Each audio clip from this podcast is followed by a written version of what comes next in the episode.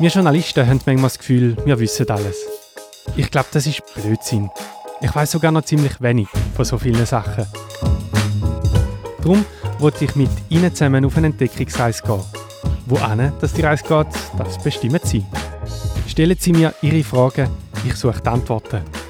Wer designt eigentlich Verkehrsschilder? Wieso glauben immer mehr Menschen an eine flache Erde? Wie viel Alkohol trinken Schenkel im Bundeshaus? Das ist der Telefonbeantworter, der neue Podcast von der NZZ am Sonntag.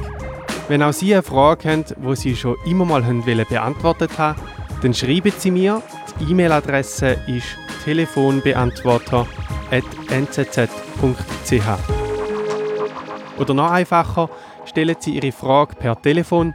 Die Nummer vom Telefonbeantworter die ist 044 258 1600. Muss in der Schweiz überhaupt jemand obdachlos sein?